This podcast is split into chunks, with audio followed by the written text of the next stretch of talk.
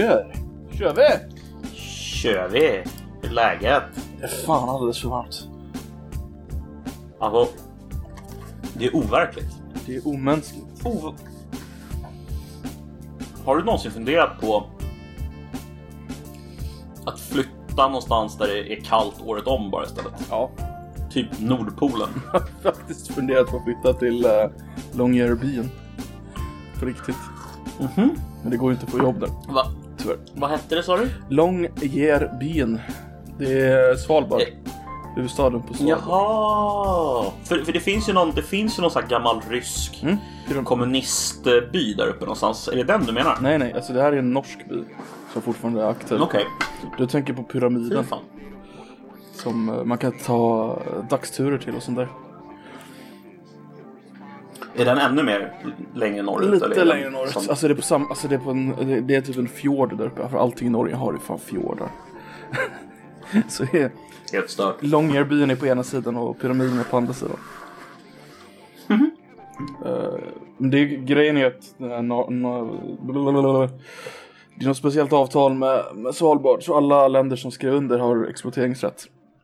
Men det är bara Norge och Ryssland som använder dem.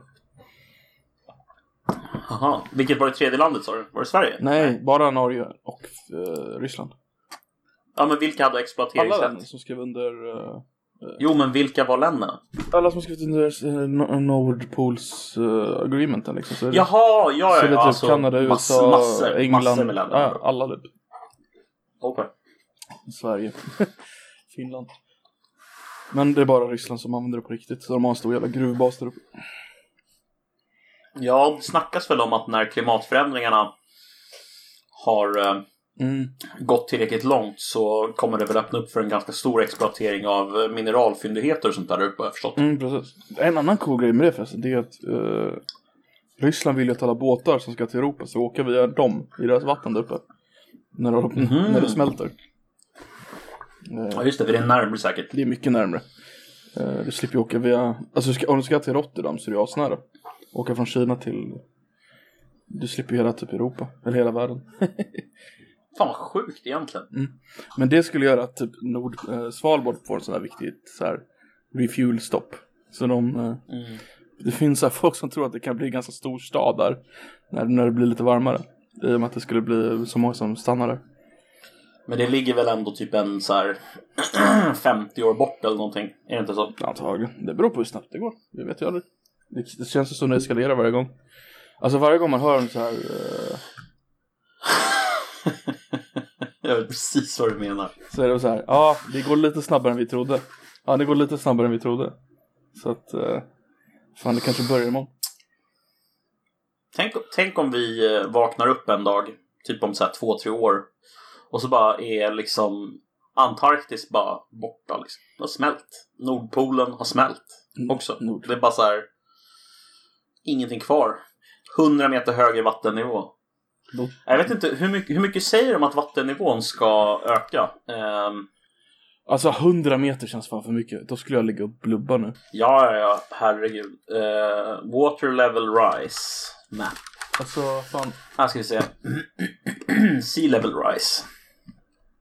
Alltså jag bor på bottenvåningen. Det får inte öka för mycket alltså. Nej. Så kvitt för fan. 2 meter max. Hallå. Här kan man tro jag välja. Okej. 400 meter. Vi sätter den till 100 meter och ser hur högt. Har du någon jävla karta här alltså? Ja, jag hittade en karta. Jag har en jävla webbapp här alltså, som... Det är så jävla bra radio där. Jag har hittat en karta som jag kollar på. Floodmap.net heter den. Man kan kolla själv om man tycker att det är kul och sånt. Jag kan säga så här, skulle det bli 100 meter så är Stockholmsområdet och ja, typ allt där är ju bara borta liksom. Ja. Let's make it happen. 10 meter. Eller hur? Ja, Göteborg är också borta i och för sig. Men 10 meter däremot så klarar sig Stockholm. Hyfsat okej ändå. 20 meter då. Tar du 10 meter så är hela Göteborgs innerstad plaskig. Trist. Vad synd. Vad synd. Nej men vänta, där är topografiskt den här kartan. Zoom in på mitt hus, klarar jag mig? Jag hittar inte mitt hus. Svårt att hitta. Ja, alltså kollar jag på 20 meter så är det ju inte, det är inte så att det, vad heter det, har klarat sig i Stockholm heller. Det är ju mer att det blir ännu fler öar av det bara. Men det är ju redan öar, så det är liksom... Hisingen blir 3 öar, det är ganska coolt. Ja, det är lite coolt, faktiskt. Ska se, med 10 meter så... Men fan, hur jävla... Googla på hur jävla rimligt det är. Alltså hur stor... Hur många meter tror vi kommer liksom... Mm. Nej, vänta, innan du googlar. Så vi gör en gissning våra två då. Säg 2050. Ja. Hur högt är vattennivån vid 2050? Vid 2050, om det fortsätter som det gör nu och accelererar liksom, och vi inte lyckas stoppa någonting. Jag skulle säga 2-3 meter högre än vad det är idag. 2-3 meter högre än idag. Jag säger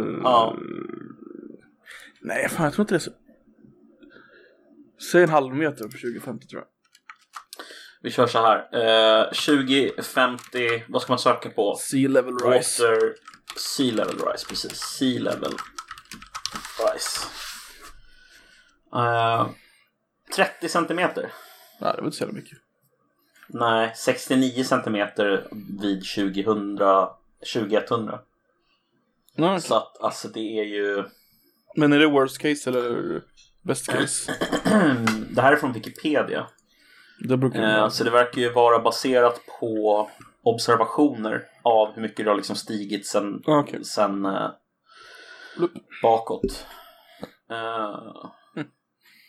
Det står så här, mellan 1993 eller så här, between 1993 and 2018 thermal expansion of the oceans contributed 42% to the sea level rise. Så det är ju delvis då uppvärmningen av vattnet liksom. Sen är glaciärerna motsvarar ungefär 21%, Grönland motsvarar 15% och Antarktis motsvarar 8%. Tänk om den lilla Grönland smält. Ja, jävlar alltså. För den har inget vatten under sig som... Jag vet inte om det hjälper eller sämre.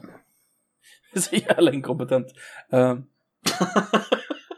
Men alltså skillnaden på Grönland och Sydpolen, det är att Sydpolen, eller Nordpolen är vatten under sig. Som det är kallt så måste det ju kyla ner, tänker jag.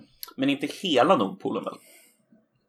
Har väl inte vatten under sig. Det är väl en del av den som är fast mark också. Är inte så? På toppen. Toppen är ju helt plaskfritt. Ja, den är ju men alltså under. Ja, så åker du under vatten så finns ju mark. Nej, men alltså... Jo, men det var inte så jag menade. Det finns ingen... alltså, Nordpolen... Grönland och Svalbard är det ju som händer uppe. Det har inget annat. Det är så alltså. Vad fan, varför har jag fått för mig att... Nej, du har ju rätt. Men jag har bara fått för mig att det finns någon mark där uppe. Nästan precis på liksom mittpunkten så att säga. Men det kanske inte gör det alltså. Det är bara is. Bara Sydantarktis är ju... bland på riktigt. Där finns det land. Jag kanske blandar ihop dem. Där finns det land. Skulle du åka dit och utropa en republik eller?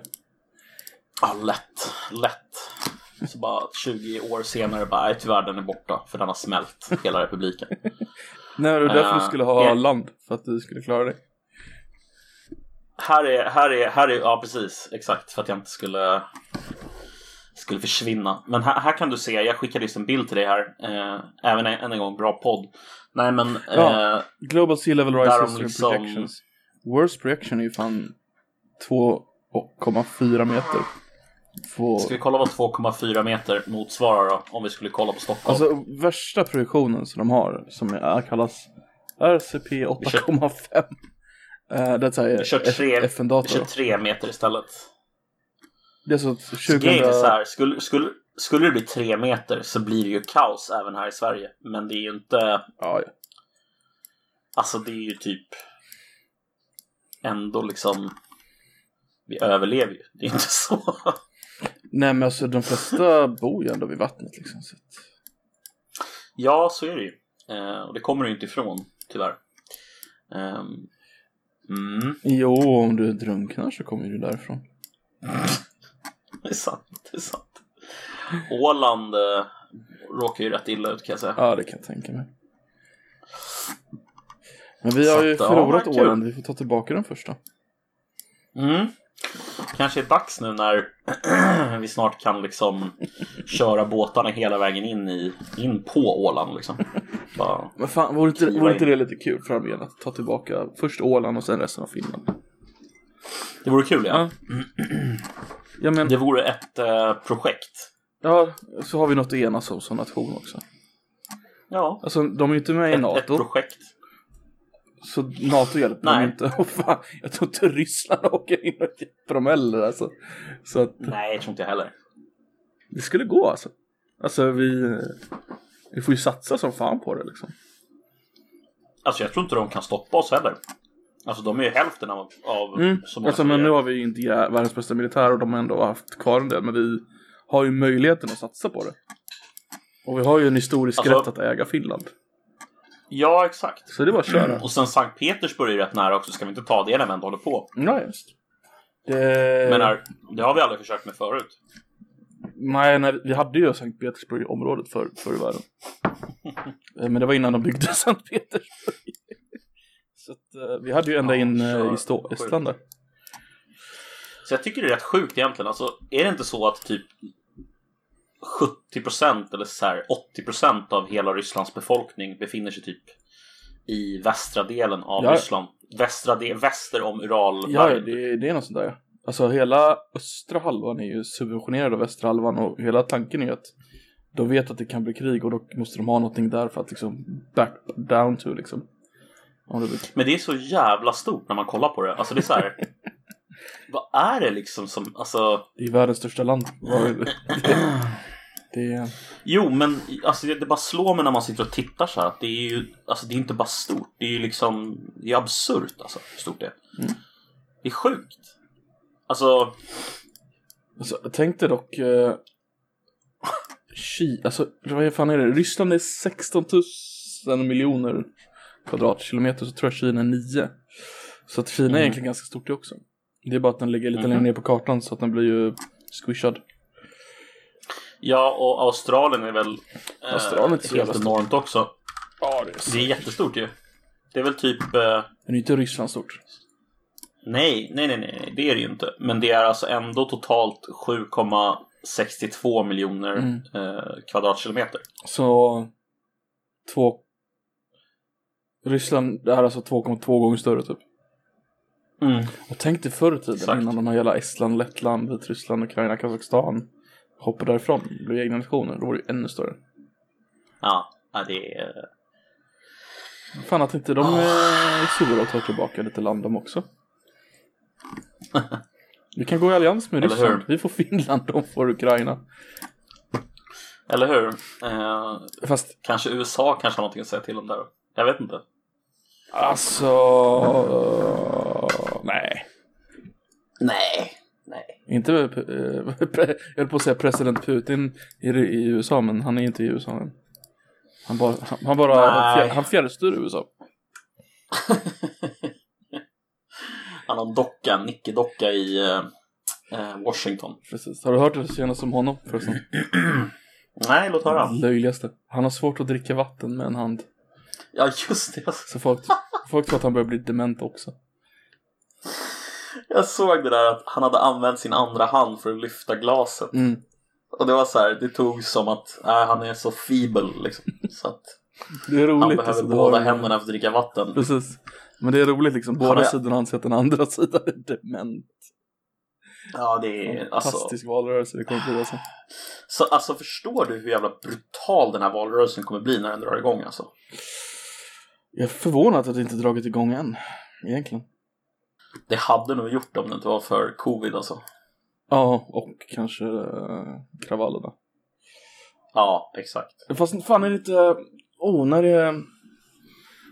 det är ju på sommaren här någon gång. Är det inte juni eller juli de börjar ha de här själva mötena, vet du, Convention. Jo, nej, det är väl i augusti, va? I augusti, är det så sent? För det är väl då man vill se att den riktiga kampanjen börjar. Precis. Democratic Convention 2020 går av stapeln 17 augusti. 17 augusti. Och sen är republikanerna veckan efter, va? Jag tror inte de har dem verkligen någon. Alltså ja. När det är... Man har alltid en. Nu säkert. Ja. Kan kolla. Ja, du har helt rätt. Exakt, 24 augusti. Mm, det brukar alltid vara veckan efter. Fan vad nice. Då blir det val då. Mm. Förutom i en liten del av Seattle. Ja just det, i Chaz. Jazz. Kära broder, har du hört vad som händer i Amerika? Nej, berätta. Södern har återuppstått i norr. Segregationsstaten lever. Konfederationen. En fribrytarrepublik. I konfederationen har återuppstått. Äntligen ser vi skillnad på raserna. Har de den klassiska vita flaggan eller? Nej, men har du inte sett att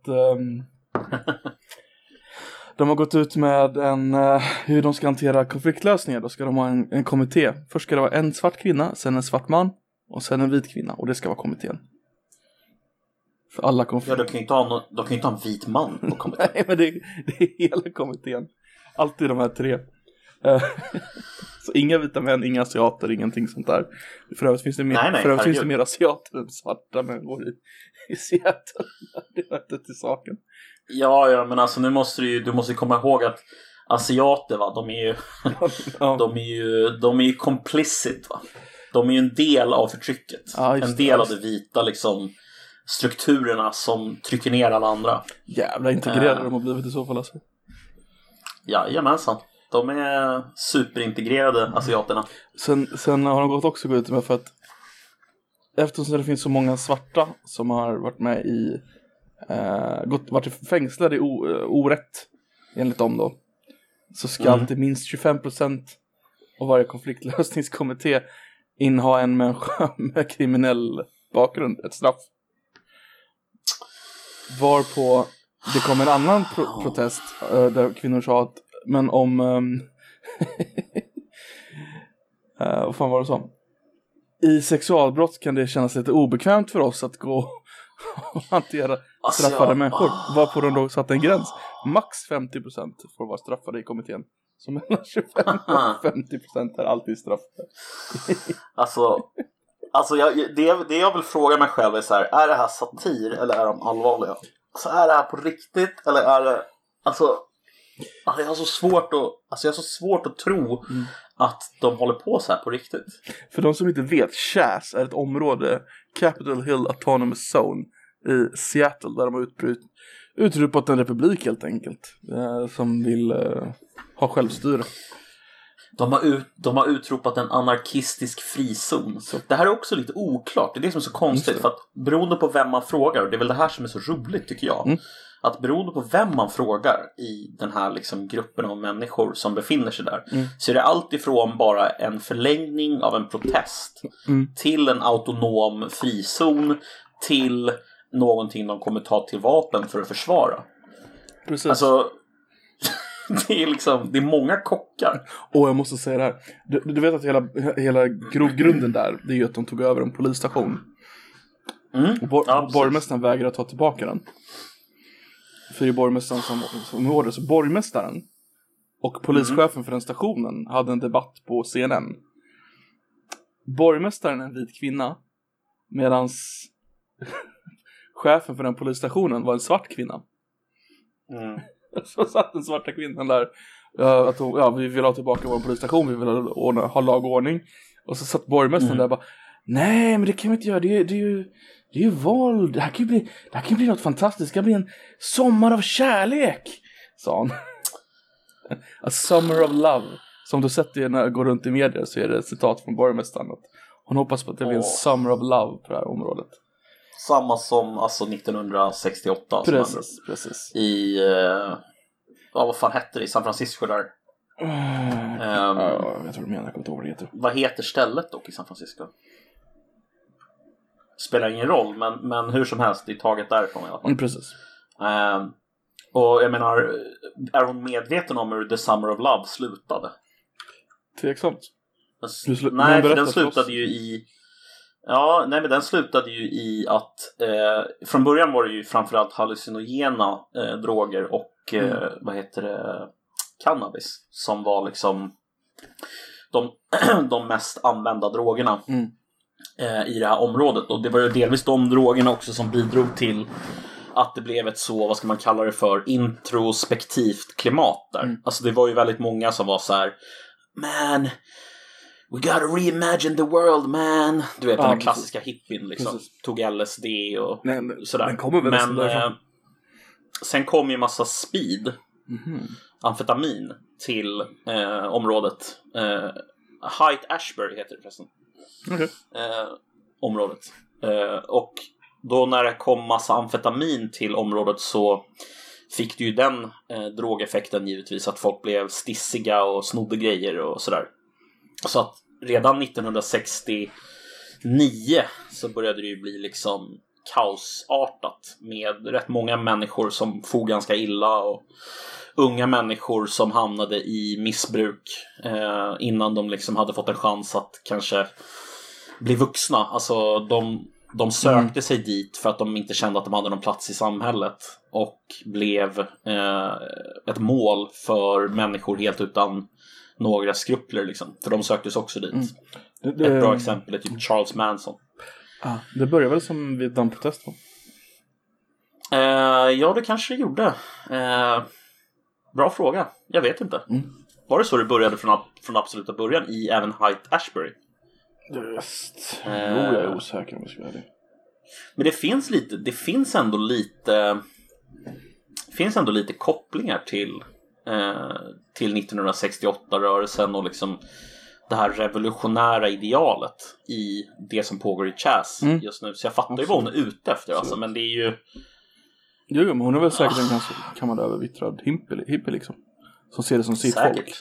Så att det är inte något hon vill ta bort, det är ju något hon vill... Ja, det är samma som i kongressen, de är ju skitgamla de där människorna. Och de är också gamla hippies. De är ju det. De var ju unga då liksom. Så är det ju. Apropå hur klimatet är i USA, har du sett den här nya reklamen som har skapats till fördel för Biden? Nej, faktiskt inte. Alltså, det är den bästa reklamen, smartaste reklamen jag någonsin har sett, tror jag. Berätta den då. Du vet, den här senatorn... Ja, det är en video, jag får berätta den på något sätt. Det är ju inte Biden-kampanjen själv som har gjort den här, utan det är någon fristående organisation, men kanske med stöd av Biden-kampanjen, jag vet inte. Okay. Nu kommer jag bara inte på vad han heter, senatorn som jag tänker på, men det är en av senatorerna som Trump har hyllat mest. Republican senator, så jag ska bara snabbt kolla så jag säger rätt namn. Cruz eller? Nej, det är inte Cruz. Det är...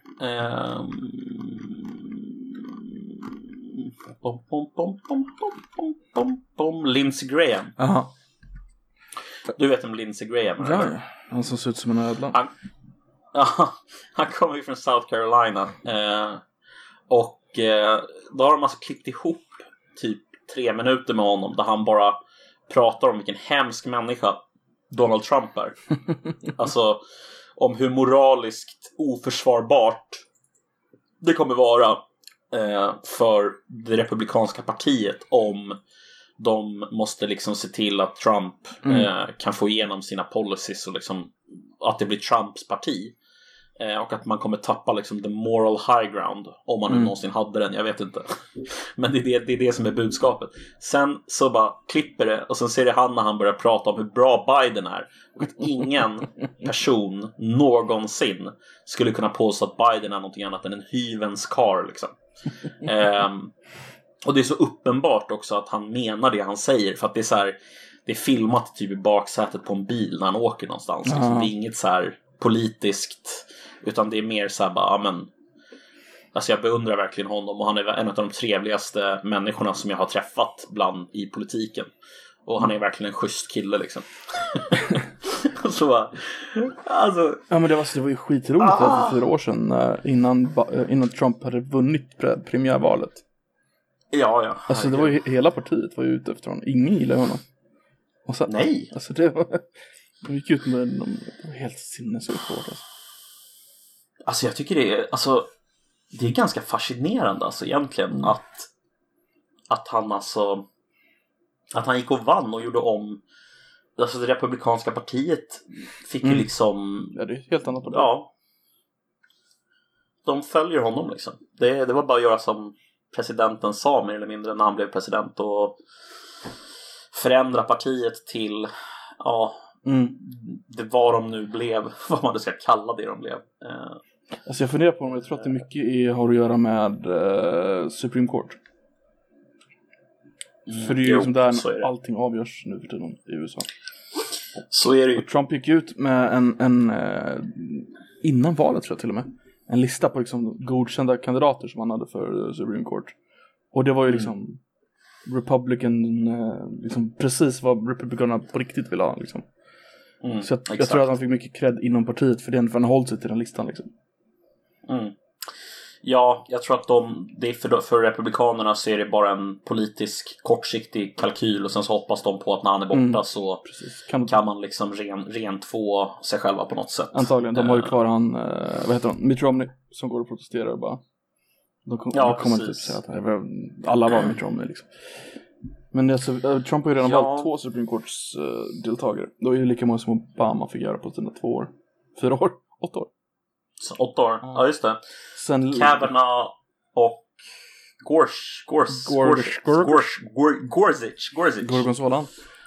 Gorgonzolan, ja, precis. Sen så, alltså det finns ju en ganska stor chans att han får en till om han får sitta kvar. Alltså, jag tror ju att skulle det vara så att han sitter kvar då är det nästan 100% att han får en till. Ja. Alltså inte fan. Alltså hur gammal är hon?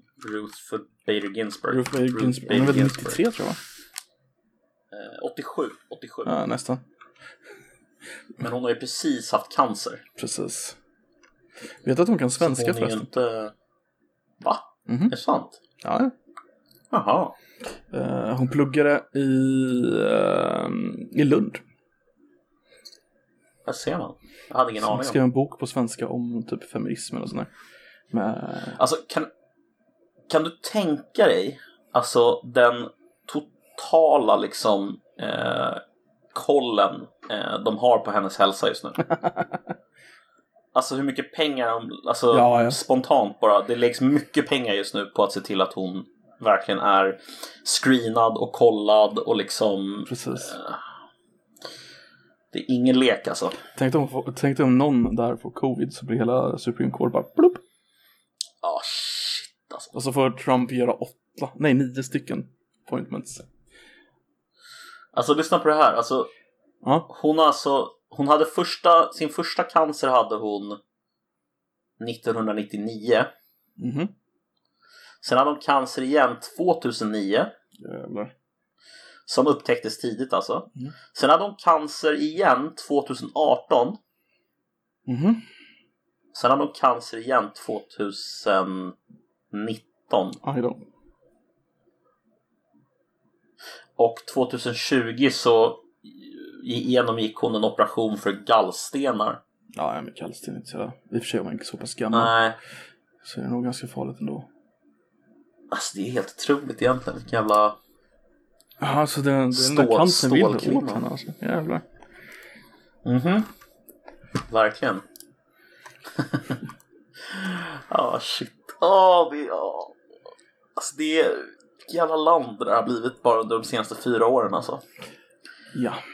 Alltså polariseringen har ju gått från liksom hög nivå till alltså, för det var ju inte som att polariseringen var på en låg nivå. Nej. Det har ju gått tusenfaldigt igång liksom. Alltså, berättade jag att jag kollade på en lång intervju med den här republikanska pollstern. Republikanska pollstern? Frank Luntz. Okej. Frank Luntz, jag ska försöka förklara vem han är. Frank Luntz är alltså... en av de kanske mest kända republikanska politiska konsulterna. Han är en av de som liksom har haft störst framgång med att få republikaner valda. Jag tror att han delvis till exempel låg bakom job creators och du vet, den typen av retorik. Hur som helst, den här killen, det var en 2 timmar lång intervju med PBS. Han började gråta i slutet av intervjun av mer eller mindre så här, alltså det såg ut som att han hade så här en självinsikt och typ en rädsla blandat med någon slags så här, vad ska man kalla det för?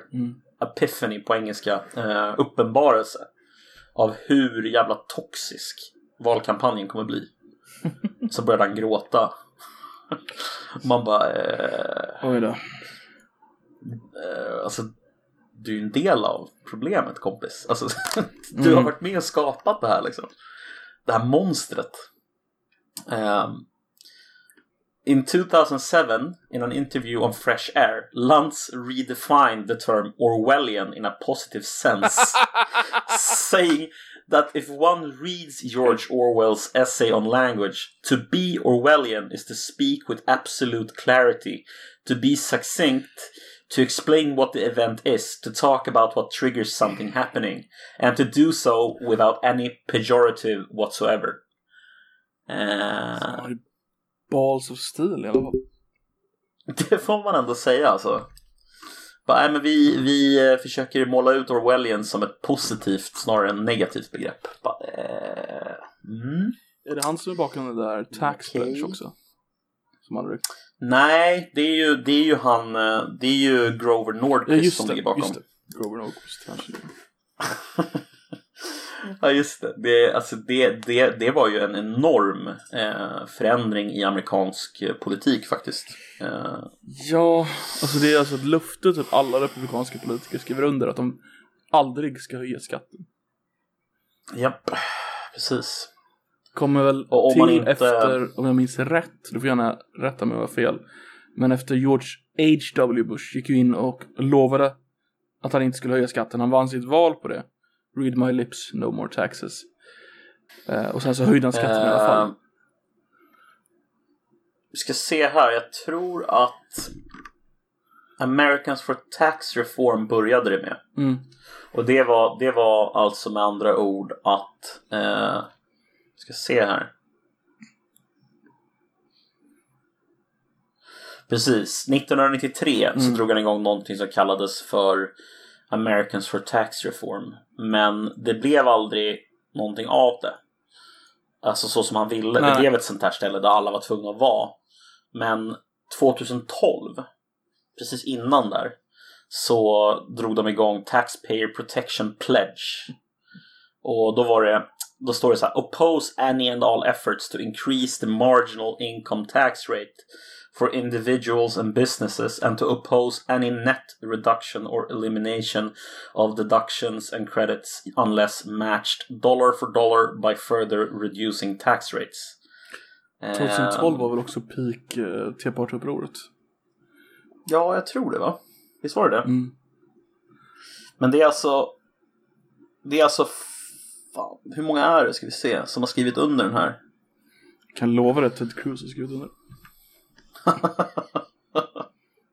Du, det är nog helt jävla sant. Jag ser ingen siffra på hur många som har skrivit under den här exakt, men jag vet att det förut var nästan alla i den republikanska delen av senaten i alla fall hade skrivit under. Ja, det är... Nej, det kommer bli ett jävla hemskt val alltså. Det kommer det bli. Tror du att Biden kommer försöka med Hillarys slogan when they go low we go high? Nej. Jag tror inte han har möjlighet. Nej, jag tror inte heller. Han kommer köra jävligt mycket raspolitik dock. Ja jävlar. Och sen det är det hot topic right now. Du har väl hört vad han sagt? If you're thinking of voting for Trump, you're not black. Sa han till en svart kille. Just det. Ja, det här kan bli... Han är ganska gaff-prone, så att säga. Mm-hmm. Han har en tendens att säga saker som, vad ska man säga, han är ingen Obama. Nej, verkligen inte. Men man förstår varför Obama tog han som vicepresident, för att vinna liksom coal mining states och sånt där. Ja, herregud. Han är ju en sån, den typen av kille, good old guy. Ja, men han är ju lite demokraternas Trump. Alltså nu överdriver jag ju, men ja, jag alltså det. Han har det här lilla skumma liksom. Mm. Udda, han har ett udda beteende som inte riktigt passar på en politiker. Riktigt. Typ som man pussar barn och sådär på kinden och på munnen och... typ sådana grejer som, alltså jag tror inte att han menar något illa, alltså, jag tror bara att han är jävligt gammal och oblivious, alltså... Ja. Är han äldre än Trump eller? Ja, jag tror det. Jag tror Biden mycket, är liksom, kan kolla. Han är 77 och jag tror Trump är 77 också, va? Oh. Nej, Trump är 74. Oj 74. Mm-hmm. Vilken liten ung sparv. Jajamensan. Ingen gammal gubbe direkt. Nej, han är ju ung och härlig. Ung och viril. Believe me, there's no problem. Believe me, there's no problem. It works perfectly. Ja, det ska bli riktigt kul att följa i alla fall. Och på något sätt skräckinjagande också. Ja, det var ju en grej i Republikanernas kampanj 2016, hans virilitet. Om du minns det. Han blev ju... Någon sa något om hans händer, believe me, there's no problem. Du, vet du vad? Ja, nej. Vi har fått ett tittarbrev. Låt höra. Det är ganska långt. Men det är anonymt. Men är du redo? Absolut. Hej KF-podden. Jag är en socialt ansvarstagande Instagram-tweetare i över 20-årsåldern. Med ett problem så bara ni i egenskap av aktualitetspodd kan hjälpa till med. Jag har spenderat det senaste året med att verkligen göra skillnad genom att hashtagga för en bättre värld. Jag har bidragit med berättelser om den där gången någon ful försökte prata om mig på en bar. #MeToo. Eller när jag skolkade. Fridays for Climate. För att ta en weekendresa till London. Redan innan covid skulle jag aldrig gå nära en gamling. Och nu helgen kastade jag gas mot väktare på min lokala Lidl. #BlackLivesMatter. Men ändå verkar inte Instagram-folket fatta att det är mig de ska följa. Måste verkligen förstå att de ska fatta att de ska bry sig om mig mest, eller hur? Vad jag behöver är alltså ett försprång på nästa orättvisa trend för att verkligen få den uppmärksamhet jag förtjänar som en kämpe för en bättre värld. Snälla, ge mig ett tips på vad nästa trend kommer bli. /influencer. Ja, kära influencer. Det här är en väldigt, väldigt bra fråga. Och en fråga som jag tror att både jag och Koffe har funderat mycket över. Vad är egentligen nästa trend när det kommer till woke-kulturen? Nästa trend? Har du funderat mycket på den frågan, Koffe? Nästa trend, det är svårt att se in i framtiden, kan jag påpeka. Det är väldigt svårt. Men vad kommer nästa trend? Koffepodden är ju inte sämre än att vi ska göra vårt absolut bästa. Absolut inte. Det hade ju varit dåligt att inte göra vårt bästa. Precis. Så då är frågan bara, vad skulle potentiellt kunna vara nästa trend? Vi måste ju kolla. Ja. Nuvarande trender, det är ju att någon grupp har förorsakat en annan grupp, medvetet eller omedvetet. Det har ju nästan alla trender varit. Eller? Jajamensan. Typ trans lives matter. Ja, J.K. Rowling. Black trans lives matter. Så vi måste ju se vilken grupp eller individ kommer förorsaka en annan grupp. Så vad sägs om kungen? Säger någonting om kebabmakaren? Alltså, jag kan ju se det framför mig. Alltså, kungen går ut och vill vara lite down with the people. Mm. Och sen så bara råkar han dra liksom en oskön kommentar. Precis. För att han är ju lite, det är ju lite Biden över kungen, eller hur? Det, alltså, det är det faktiskt. Det är det. Han är lite... Eller hårfrisörskor. Det, är en så här, det blir en jättebra grej så här. Det är 3-1. Hårfrisörskor. Han könar en hel yrkesgrupp. Ja just det, det får man inte göra. Nej. Så påpekar han att det är mest invandrarkvinnor. Ah. Så kanske han körde svart också. Så vad du säger är att vi har haft liksom diskriminering baserat på ras, diskriminering baserat på ålder, diskriminering baserat på massor av de här faktorerna. Och nu börjar vi diskriminera baserat på vilket kön eller genus som är en del av ett visst yrke. Ja, så vi väl har vi inte redan haft alla de stora. Vi har haft ras. Jag vet inte. Ras har vi haft. Kön. Det är vi mitt uppe i just nu. Vi har haft kön. Det är också någonting vi är mitt uppe i. Definitivt. Könstillhörighet. Definitivt. Ålder. Åldersdiskriminering. Fläskberget. Ja just det, fat studies, ja. Det stämmer. Nu menar jag ålders... vad fan var det Per Unckel sa, Fläskberget, om ålders... Jaha, ja precis. Visst. Kött... fetma har vi också. Fetma, fat studies. Fast det kanske inte var så stort i Sverige igen, va? Kan det bli så att nästa steg handlar om att faktiskt attackera den liksom västerländska grunden för vetenskap, alltså den västerländska idén om vad vetenskap är? Du menar kristendomen? Alltså nej, det menar jag inte, Koffe. Det menar jag verkligen inte. Nu förvirrar du mig här. Vad menar du då? Jag menar den liksom, alltså det, jag vet ju redan att det finns vissa inom woke-rörelsen som är väldigt upprörda på alltså man pratar ju om olika epistemologiska liksom ställningstaganden. Jag har ju pratat förut om det här med standpoint epistemology, kommer du ihåg det? Mm. Absolut. Då har du minne av, eller? Ja, absolut, absolut. Man skulle ju kunna tänka sig att nästa steg blir att man går hela vägen och liksom börjar öppet då mena på att folk som inte accepterar typ en typisk woke epistemologi som då standpoint epistemology, att om man då till exempel är mer så här, men vetenskapen ska försöka utreda vad som objektivt är sant och sådär, att då har man den typen av syn på epistemologi och verkligheten och kunskap, då är man en riktig shitlord. Är det möjligt? Så alltså idén om... Kan du omformulera det? Det är något mer... Kan jag säga så här då? Kort och koncist. Den klassiska liksom kunskapssynen som finns inom till exempel naturvetenskap. Där man liksom försöker falsifiera och liknande.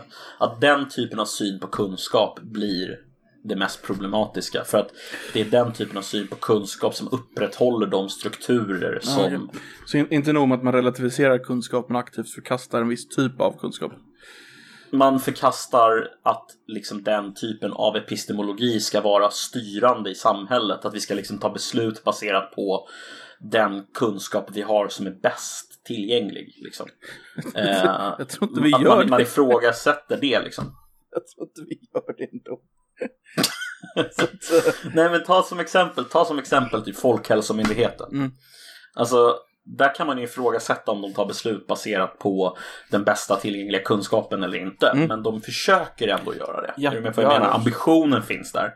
Men tänk om det istället skulle vara så här att de bara så här, men nu struntar vi vad som är sant eller falskt. Nu kör vi istället på vad som är kulturellt liksom gångbart som en epistemologi. Alltså mer standpoint epistemology. Och bara så här, ja men som svenskar så tycker vi att det är rätt att bara liksom kura i ett hörn och liksom stänga in oss.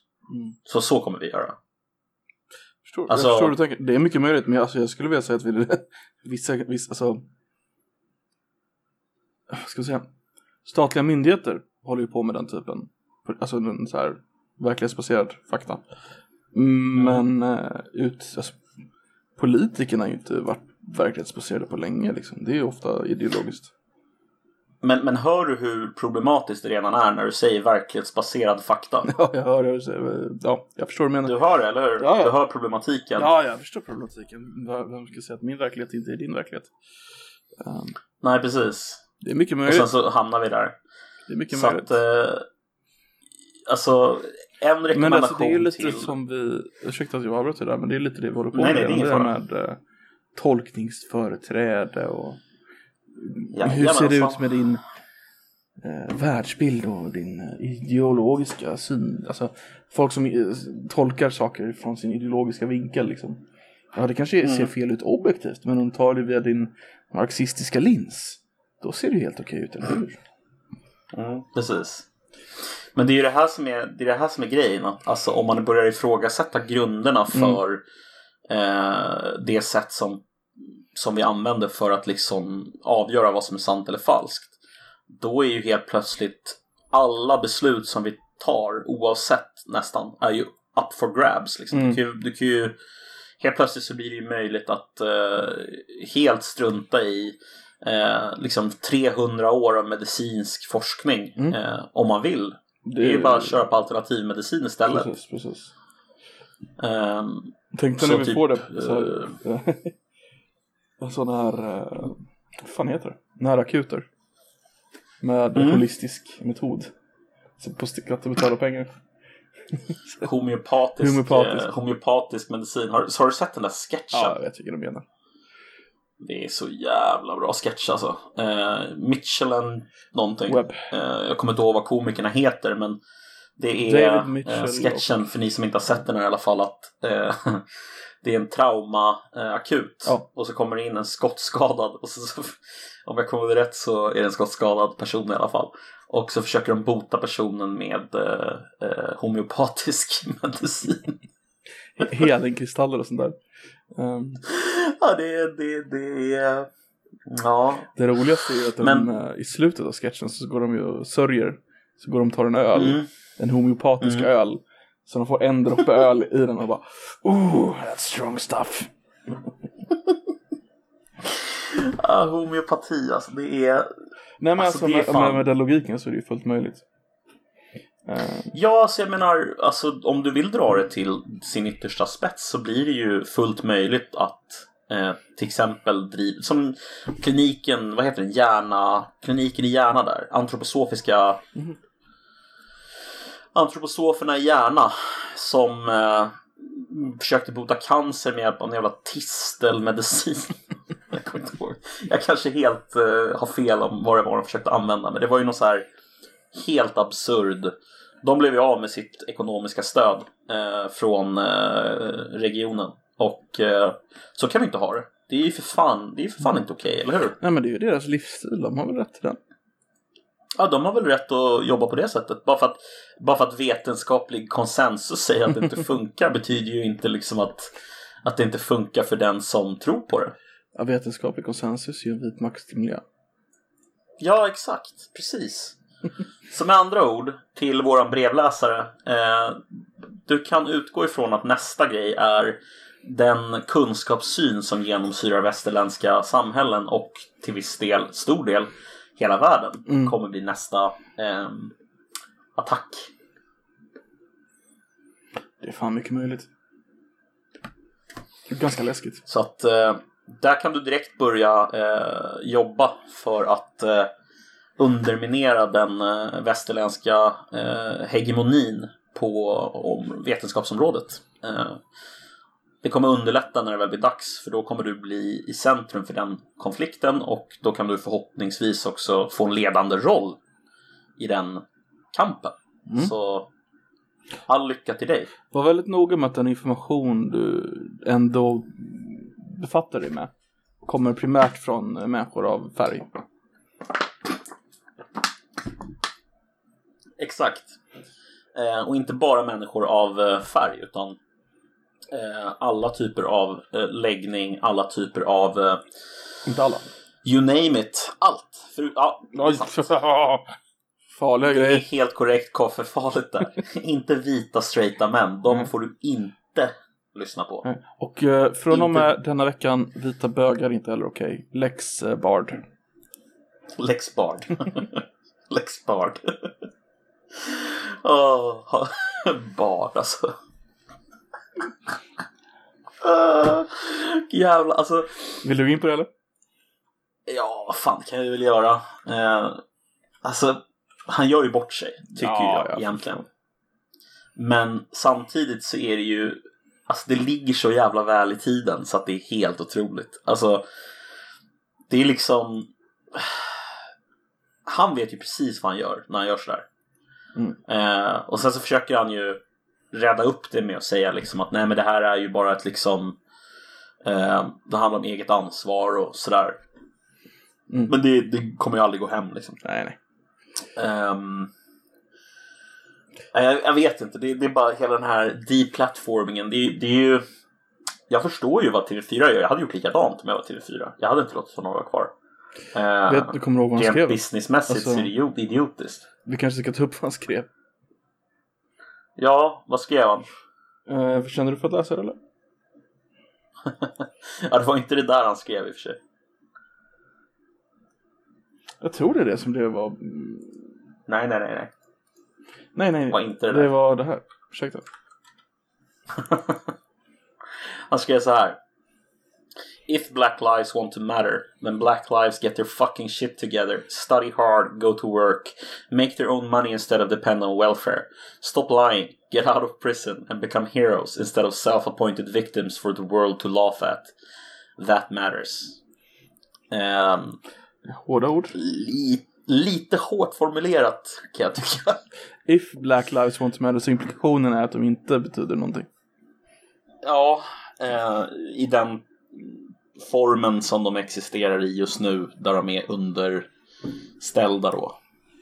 Jag vet inte riktigt hur han försöker få det här till. Jag tycker inte riktigt att det är logiskt hänger ihop, men ja.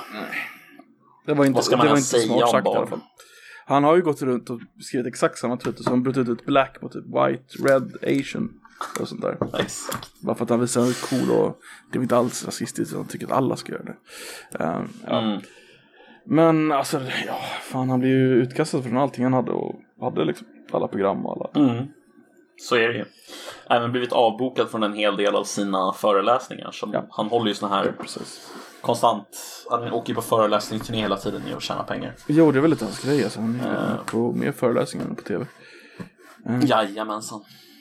Men det har han blivit av med också. Ja, jag känner väl ingen större nej, faktiskt inte. Liksom, nej, alltså jag har alltid tyckt att han är så jävla konstig alltså. Är han inte det? Jo, det är han. Han hade ju hittemustasch på 90-talet. Alltså det... Ja, men det känns som att hans liksom största...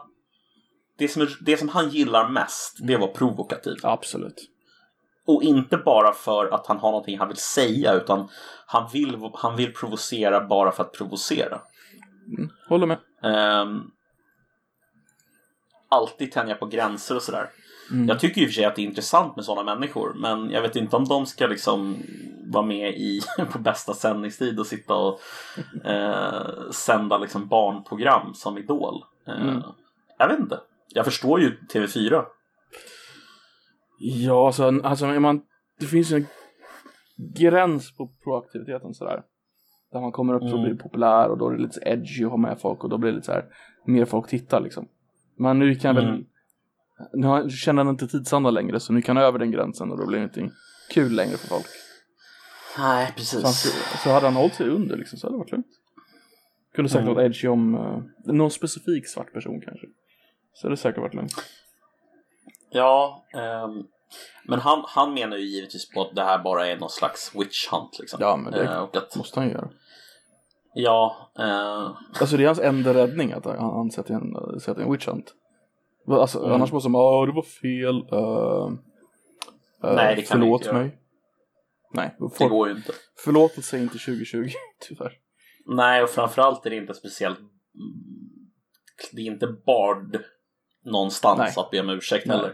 Precis. Det ligger inte i hans natur på det sättet. Så det är vet du vad det bästa Alexander Bard har gjort? Nej. Han skrev texten till en Tommy Nilsson-låt på 80-talet. Gjorde han? Ja. En dag. Vem? När vindarna... Vem är Tommy Nilsson? Känner du igen den låten? Låt höra. Nej, jag tänker inte sjunga den för dig, men den går så. En dag när vindarna vänt. Det är där typ allt jag kan. Är det tunnan när moroten? En dag när moroten och jag hade varit och bastat hela dagen. Inte den, nej. Nej, Tommy Nilsson. Nej, jag vet inte vem Tommy Nilsson är. Du vet fan vem Tommy Nilsson är. Han som sjöng Falcon-Crips-låten. Jag googlar upp honom nu. Alltså, jag känner ju igen honom. Men jag har aldrig... Han vann Melodifestivalen på 80-talet med den låten i alla fall. Och den hade han, Alexander Bard, skrivit. Jaha, okej. Okay. Det är så här smörsång liksom. Vad sa du att den hette? Öppna din dörr, eller? En dag. En dag? Ja. Jaha. Om du sitter på den så kommer du känna igen den. Jag tror typ alla där ute sitter och hatar dig just nu för att du inte känner igen den. Ja, men fan. Alltså, varför skulle jag någonsin ha lyssnat på Melodifestivalen? Alltså, vänta. En dag Melodifestivalen, jag hittar den. Jag ska lyssna. Ja, kör. Jag ska berätta en sak för dig. Jag har aldrig hört den här låten förut. Jag tror du ljuger. Nej. Så här, 80-talet kom den ut, sent 80-tal. Det vill säga att den gick på radio och hela 90-talet. Och när du var ute upp till bil med din mamma och pappa så lyssnade de på radion. Och då kom den här låten på och då satt du där i baksätet i din gungstol och lekte med Lego och lyssnade på den här. Så du har fan hört den. Men jag har ju hört öppna din dörr liksom. Hur går den? Den har jag hört. Men öppna din dörr och då, na. Är inte det den? Jo, jag tänkte du skulle sjunga med bara. Ja, men den, men jag kan inte mer än så. Men alltså den här låten, alltså jag lyssnar på den nu på YouTube. Jag har aldrig hört den här. Aldrig. Okej. Okay. Nej. Ja, fair enough. Aldrig någonsin. Fan vad konstigt. Den var ju en... Men ändå det känns bra att jag inte har hört den. Liksom. Ja, jag ser det. Högsta placering står ju nummer 2, va? På trackslistan. Jaha, på trackslistan. Ja, just det. Lite skillnad. Nej, det. Men alltså, jag har aldrig förstått mig på Melodifestivalen. Alltså, någonsin. Nej, vad är det att förstå? Alltså musiken som är med på Melodifestivalen, den här typiska schlager. Men du kollar liksom. Du på Melodifestivalen de senaste 5 åren eller 10 åren? Nej, men alltså nej, men har du kollat på Melodifestivalen? Nej, jo, nej, det har jag inte gjort. Nej, det har jag inte gjort. Okay. Men historiskt. Nu tänker jag på typ så här Jan Johansson eller så här Roger Pontare eller alltså jag kan inte likställa Roger Pontare och Roger Pontare. Alltså det här är den är intressant triangulering, men okej. Det är inte vad jag skulle klara. Jag missförstår mig rätt nu. Vad jag menar är bara så här, den typen av musik har jag aldrig riktigt förstått varför den slår så hårt med hela Sverige. Jag fattar inte. Jag skulle kunna säga att Jan Johansson är typisk slager. Okej, de andra är inte typisk slager. Det köper jag. Men de har ju ett masskonsumtionsvärde. Liksom. Absolut. Alltså folk gillar det liksom. Hur gick Roger Pontares låt? När vindarna viskar mitt namn. Ja, just det, den ja, precis. Vill ni att jag vänder om? Bla bla bla bla. Ja, du vet. Ja, precis. Alltså, det är ju en bra låt, det hör man ju på den i och för sig. Men jag vet inte, det är någonting med Melodifestivalen som bara är. Men det är så här intressant alltså, att det var, typ, när jag var liten så alla så här kidsen i skolan, alla manliga kids bara, nej, vi såg inte Melodifestivalen heller, vi är coola kids. Det finns men det är något så här något sociologiskt i att ogilla Melodifestivalen när det är så pop. Det är ändå jävligt populärt liksom. Men det är så många som bara och de som inte gillar det är väldigt vokala i sin ogillande. Men tror du inte att det har att göra med att den är så otroligt populär liksom? Jo, men det blir tufft då liksom. Att det blir en liksom, identitetsskapare att ogilla det. Hade man bara definitivt. Hade man varit en cool på riktigt så man bara, nej. Skitet är det liksom. Ja, precis. Nej, men jag fascineras ändå av att det är så stort. Jag har alltid fascinerats av det. Jag har aldrig riktigt, för som sagt, jag förstår inte. Jag har svårt att förstå att folk, för det är några låtar som helt uppenbart är bra låtar som, alltså, som jag förstår liksom, det är en catchy låt, men 95% utav det är ju, ja, jag hittar bara på den siffran givetvis, men det är ju skräp. Jag håller med om att mer och mer är skräp, för att de har ju tagit in mer och mer konstig musik, så här rap, så att det ska, alla ska ha en låt de gillar liksom, så att det har blivit jävligt weird musik på senare tid. Ja, men alltså jag tänker på så här, när man kollade på inte bara svenska slagen, utan man kollade på den här Eurovision. Det är fan för härligt alltså.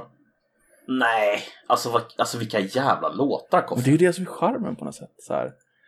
Ja, men alltså dunka, liksom. Är charmen liksom att sitta och lyssna på någon jävla bulgar som klinkar på en liten ukulele typ och sjunger någonting. Alltså det är så jävla konstigt. Det är jätteroligt. Nej, det är det ju inte. Jo, det är skitkul. Eller typ för några år sedan när man hade de här polska mjölkbönderna på scen.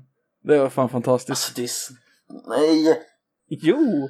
Eller när Lordi vann liksom. Vad håller ni på med? Jag vet inte varför, men jag... Min aversion mot Melodifestivalen grundlades tidigt i mitt liv, tror jag. Du måste ha gjort det. I den där åldern som du beskriver, när man skulle vara tuff och tycka illa om någonting. Liksom. Den har bara hängt med dig liksom. Kolla där. Ja. Polska Milkmaiden på... Alltså. Det var alltså live. Ja, det är... Eller den här andra saxophone guy. Ja, Epic Sax Guy från början. Är det inte det? Epic Sax Guy, ja, det är för Eurovision. Han kom ju tillbaka typ 10 år senare. För det är typ 2006 eller sådär. Så kom han typ tillbaka 2008 eller 2018. Och så gjorde han en liten saxofongrej i numret. Han bara, yay! Det blev helt galna.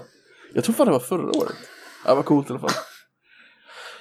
Men jag tycker det är mysigt, alltså speciellt Eurovision. Jag tycker Eurovision är bättre än Melodifestivalen. Eurovision är ju jättekul att se vad de gör ute i Europa liksom, och röstandet och allting. Nu har de förstört röstandet lite för att det går för snabbt. Det ska gå långsamt som det gjorde förr. Alltså är det inte en del av det också att, alltså, för jag bara utgår från mig själv nu och försöker jämföra med dig. Alltså det är ju väldigt folkligt, eller hur? Det är det. Ja, jag ogillar ju folkliga saker. Jag tror du gillar folkliga saker, har jag fel? Ja, jag kan mycket väl stämma.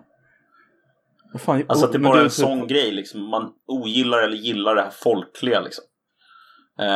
Alltså så här, när Sverige kom vann det senast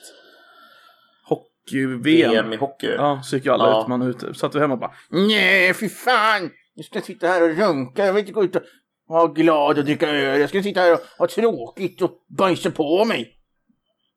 Nej. Alltså det är inte så att jag liksom inte blir glad när Sverige vinner, till exempel i hockey eller i fotboll. Men jag skulle ju inte gå ut och fira det. Det skulle jag inte göra. Du skulle inte ens se matchen på en pub? Ja, jo. Men då skulle jag se matchen på en pub antagligen för att mina polare vill det. Och jag tycker att det är trevligt att gå och dricka en bärs och käka god mat liksom. Inte så jävla mycket för att jag vill se matchen. Okej. Men jag har aldrig varit speciellt sportintresserad heller, så att... Vad sa du? Skulle du fira när det blev mål?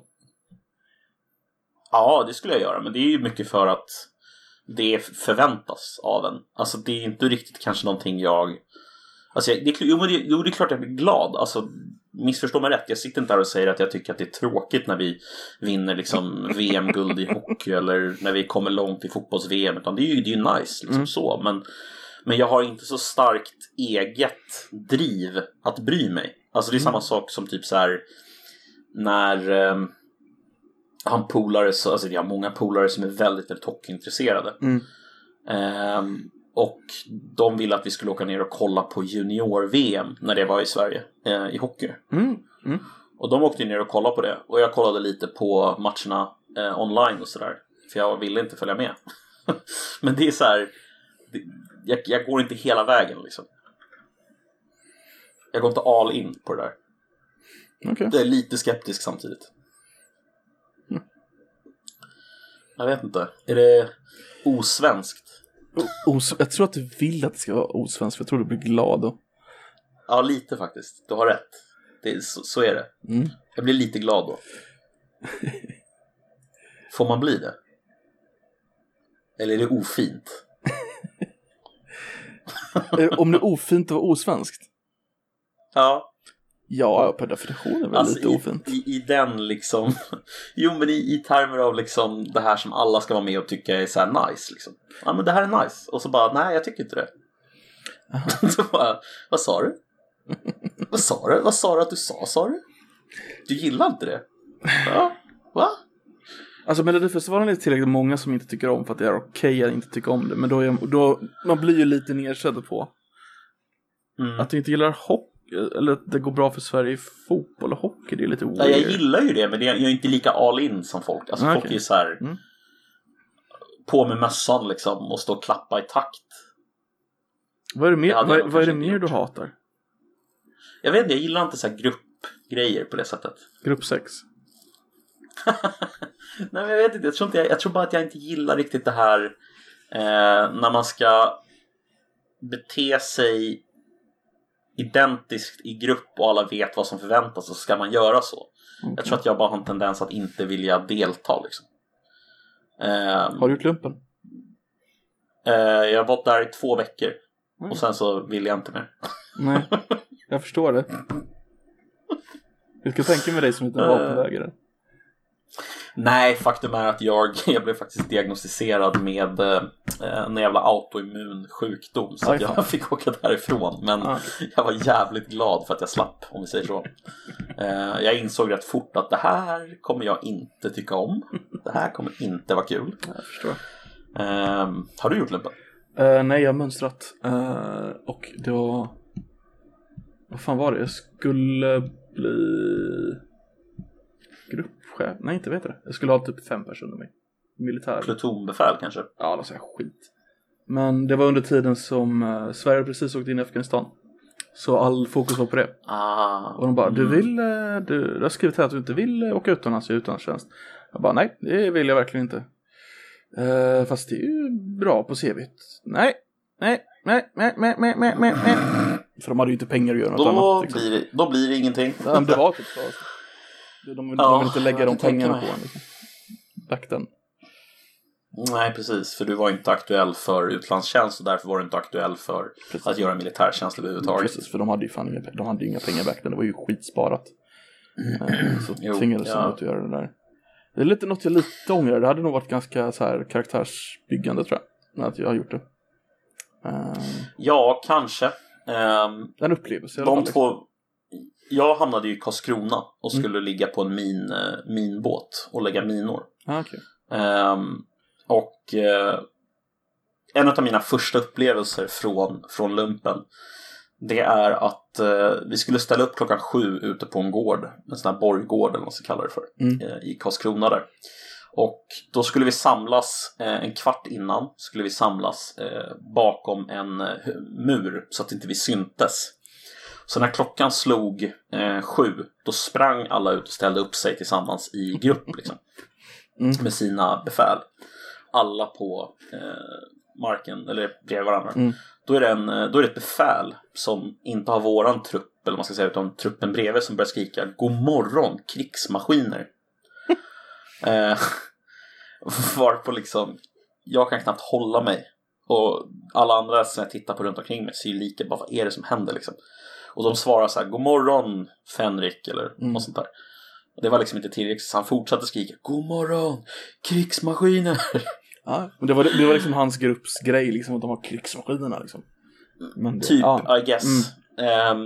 Och sen efter det så visar det sig att en av våra killar liksom, som var med, han hade glömt en handske.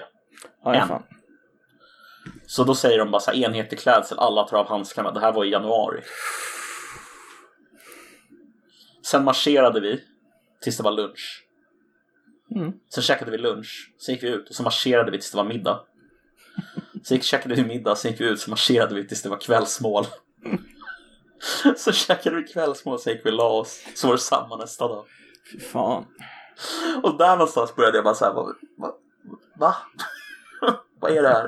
Är det ett skämt eller?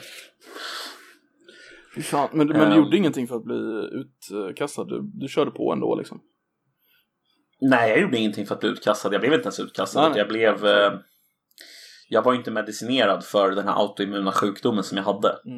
Så att de skickade hem mig för att jag skulle bli medicinerad helt enkelt och få massa blodprover och skit. Ah, okay. Så att, ja. Jag kan berätta vad min morbror gjorde. Han ville inte heller göra lumpen, men han blev inkallad ändå. Mm. Ja, det var lite hårdare då. Ja, det var lite hårdare då, ja. Hans farsa var också så här, som hade gjort lumpen och var blivit general och grejer. Så han var, ja, min morfar då. Så att det var liksom lite krav på honom att göra det. Och han visste om det då. Men han är ju dum i huvudet liksom, så han ville inte.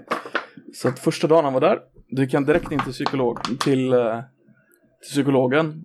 Och så sa han: är det här vapenförrådet eller? Och psykologen bara: va? Han är plutonschef, alltså där, han som var chefen för garnisonen. Gick han in till och frågade att det var vapenförrådet. Och då blev han skickad till psykologen. Och så bara: nej, jag är klart jag ska göra lumpen för fan. När han var psykologen då, för att jag älskar att skjuta folk. Mm. Sen bara spelar upp den delen. Sen blir han utskriven. Ja, vi hade faktiskt en vapenvägrare, vet jag. Ni hade det?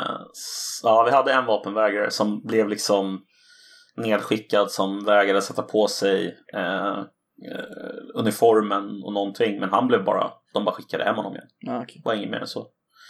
Ingen anmälan eller någonting. De bara, var något befäl som gick med honom till, ja, något högre befäl. Sen så, ja, var de klara liksom. Men jag vet inte.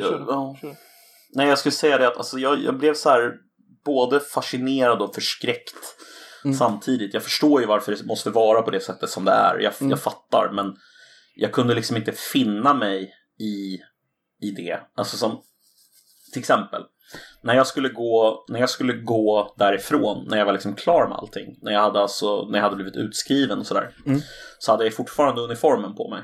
Yes. Men jag rörde mig utomhus och då hade jag inte satt på mig min. Jag hade ju en sån här liten sjömanshatt, vad fan det heter. Du vet, en sån här, ser ut som en, ja, men jag hade den i handen. Så möter jag ett befäl och han skriker åt mig att, liksom, det kommer inte ihåg vad han sa, men andemeningen, mössan ska vara på liksom. Precis. Ja, men det ska ju det. Och det var bara så här, men är det för jävla tomtar alltså. Ge er, herregud. Alltså, jag förstår. Alltså, det är lugnt, jag fattar, men det är inte det civila livet. Det kallas det civila och det militära. Det är separat liksom. Av en anledning. Jag håller med dig, jag förstår. Men det är så här. Ja, du, jag kan berätta något. Efter några år efter det så låg de ju ner lumpen ett tag. Och då hade de ju jävla problem med rekrytering. Så att, och sen har de ju de öppnar ju grejer ibland, militären, till allmänheten och får komma och kolla. Så för några år sedan här i Göteborg så finns Oscar Andres fort, finns ju här, som ett stort jävla fort precis vid vattnet, som byggdes tidigt 1900-tal. Och det används inte, men det är gigantiska kanoner och grejer där, och det är stängt för allmänheten. Men en dag i året var det öppet. Så jag och en polare tänkte, ja men vi sticker dit och kollar, det kan väl bli skitkul.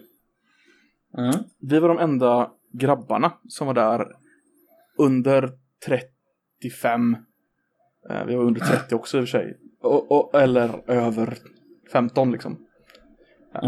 Så när vi gick in på militärområdet, för det är kopplat till fortfarande militärområdet, alltså det är del av militärområdet. Så när vi hade gått halvvägs över så första gräsmattan, då kommer ett jävla befäl springande mot oss. Vi är de enda som är rekryteringsbara liksom. Tjenare grabbar! Ja, vad kul att ni är intresserade. Här, jag ska väl komma. Så hade jag 2 rekryteringslappar i handen som han gav oss, vet du. Annars var det liksom barnfamiljer, det var liksom, och pensionärer liksom. Det var allt som var där. Så, precis. Ja. Men, alltså, men ni var lovliga byten. Precis, liksom. Vi var de enda som var lovliga byten där. Och han sprang alltså över en stor jävla gräsmatta. Vi båda såg han tidigt och undrade, fan, vart ska han liksom? Så då stannar vi ju för att kolla vart han ska springa. Inser att han springer mot oss. Herregud alltså. Han är grovast i världen. Nej. Nej, vi är här för att kolla på fortet, vet du. Ja. Han bara, okej. Dra till helvete mer. Ja, men typ. Men det var jävligt coolt att kolla på det fortet, kan jag säga. Skitstor jävla kanon riktad mot Danmark. Det är ju superintressant allt sånt där. Jag tycker det är samma sak. Det är ju intressant alltså. Hur man tänker kring försvar och allt sånt. Precis. Det är bara det att man, det ska ju, alltså, jag tror inte alla passar i militär. Helt enkelt. Beroende på vad man är, hur man är som person. Vissa ska göra andra saker. Man kan säkert göra något annat. Men man kanske inte nödvändigtvis ska liksom gå runt och marschera i räta led. Vi hade ju nämligen, alltså anledningen till att vi skulle marschera så länge var ju för att en kille var tondöv. Okay. Det låter ju sjukt, men alltså på riktigt, han kunde inte gå i takt. Jaha, så ni skulle gå till alla gick i takt. I see. Och det tog, jag tror tog 2 dagar innan han kunde gå i takt med alla andra. Jag vet inte hur han lyckades, om han liksom internaliserade rytmen på något sätt. Jag vet inte vad han gjorde. Men han kunde inte gå i takt alltså. Jag förstår. Så det var liksom, och normalt så här, du vet, i andra sammanhang så hade det varit så här, han kan inte gå i takt. Okej, vi släpper det. Precis, men det är inte... Inte där. det är inte så här, vi släpper det, utan det är så här, men då gör vi det här 20 timmar tills han kan. Och man bara, okej. Ja. Okej. Bizarrt. Men sen är det som, skulle kriget komma, då behövs ju allihopa. Ja, så är det absolut. Det. Se om kriget kommer. När är det man slutar vara krigsplacerad? Nu är ju inte varken du eller jag antagligen krigsplacerade, men alltså 55 tror jag nu, va? Är det så sent? Tror det. Kolla. Alla som jobbar inom vården är väl automatiskt krigsplacerade, tror jag. I vården, ja. Ja, i vården, ja, precis. Jag tror också. Jag älskar hur de uttrycker det här via MSB. Att vara krigsplacerad innebär att en person är i anspråk tagen för att tjänstgöra under höjd beredskap. Skyldigheten att tjänstgöra inträder när regeringen beslutar om höjd beredskap och allmän tjänsteplikt. Alltså njut av orden, skyldigheten. Det är inte så här, det är verkligen inte du kan få, utan det är du ska. Det här är vad du ska göra. Det är ingen liberaler där inte. Nej. Det är verkligen så här. Så blir det. Ja, men det är ju fan så. Så blir det liksom. Det är ju en av få instanser. Det kan inte vara på något annat sätt. Jag köper det. Men det är alltså, snacka om att skillnaden mellan den civila världen och den militära världen är stor. Absolut. Ska se här. Hur många är det som... Ja, precis. Hur länge gäller krigsplaceringen? Allmän tjänsteplikt. 70 års ålder. Är det så?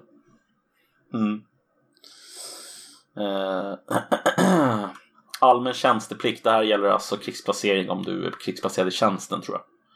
Gäller till 70 års ålder. Krigsplacering gäller i 10 år efter det senaste tjänstgöringstillfället, men längst till och med det år du fyller 47. Här står det så här: krigsplaceringen upphör när en anställda slutar sin anställning. Detta gäller däremot inte om regeringen har beslutat om höjd beredskap och om allmän tjänsteplikt. Då har man inte rätt att sluta sin anställning. Allmän tjänsteplikt gäller till och med 70 års ålder. Så om det skulle bli krig och du är krigsplacerad på det jobbet du har, då måste du vara kvar där. Ja, om du inte är 70 år.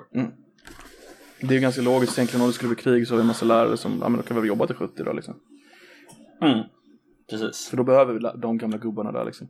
Men jag kollade på krigsplateringsmyndigheten och krigsplaceringen är till 47. Ja, men det makes sense. Man är nog inte så jävla stridbar efter 47 på något sätt. Alltså, nej.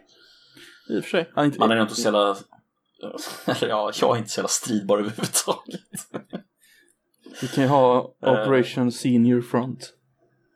Eller hur?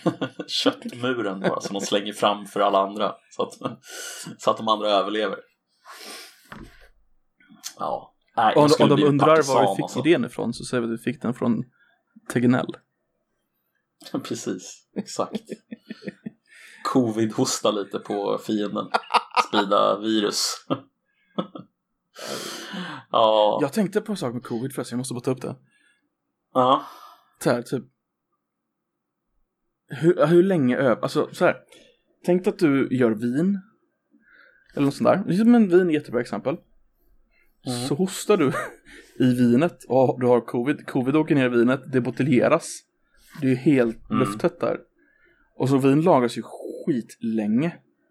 Betyder det att kanske om typ 20 år så kan de ta upp en jävla flaska vin och bli covid-smittad? Alltså, jag tror inte viruset överlever i alkoholen. I och för sig. Eller? Hoppas inte. Men något annat som är liknande liksom. Nej men det, fan, de säger ju 70% på handsprit för att döda bakterier. Vin är ju inte 70%. Nej, det är det ju inte. Men å andra sidan så dödar ju handspriten bakterierna direkt. Sant. Men fan, något annat som skulle kunna... Sylt eller honung eller... Honung är bra, det kan man ju lagra länge. Tusentals år, va? Mm. Det är inte sant. Något sånt där. Så det är någon helt absurd lång lagringstid på honung. Så öppna inte gammal honung om du inte vill ha något riktigt jävla farligt virus från så här Egypten. Ja, men är det möjligt? Alltså att så här, om 20 år får vi lite covid-honung liksom. Så får vi hela skiten igen. Jag vet inte. Vi kanske får ha tillbaka våran eminenta biolog / vetenskapskvinna. Så får hon reda ut hur det visar sig möjligt eller inte. Det får man göra. Nej, jag har ingen aning. Ja, jag har ingen aning faktiskt. Det kan vara kul. Det kan ändå ha haft vi har ju haft covid i jättelänge nu.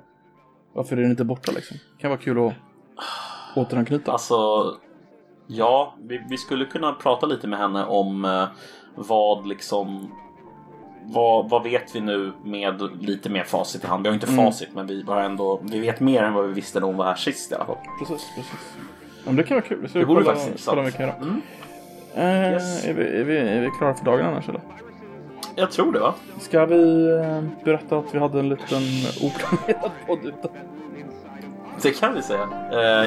Inga direkta ramar för den här podden, utan den fick flöda på bara och se vad som hände. Yes. Och det här var vad som hände. Så att, tack för oss.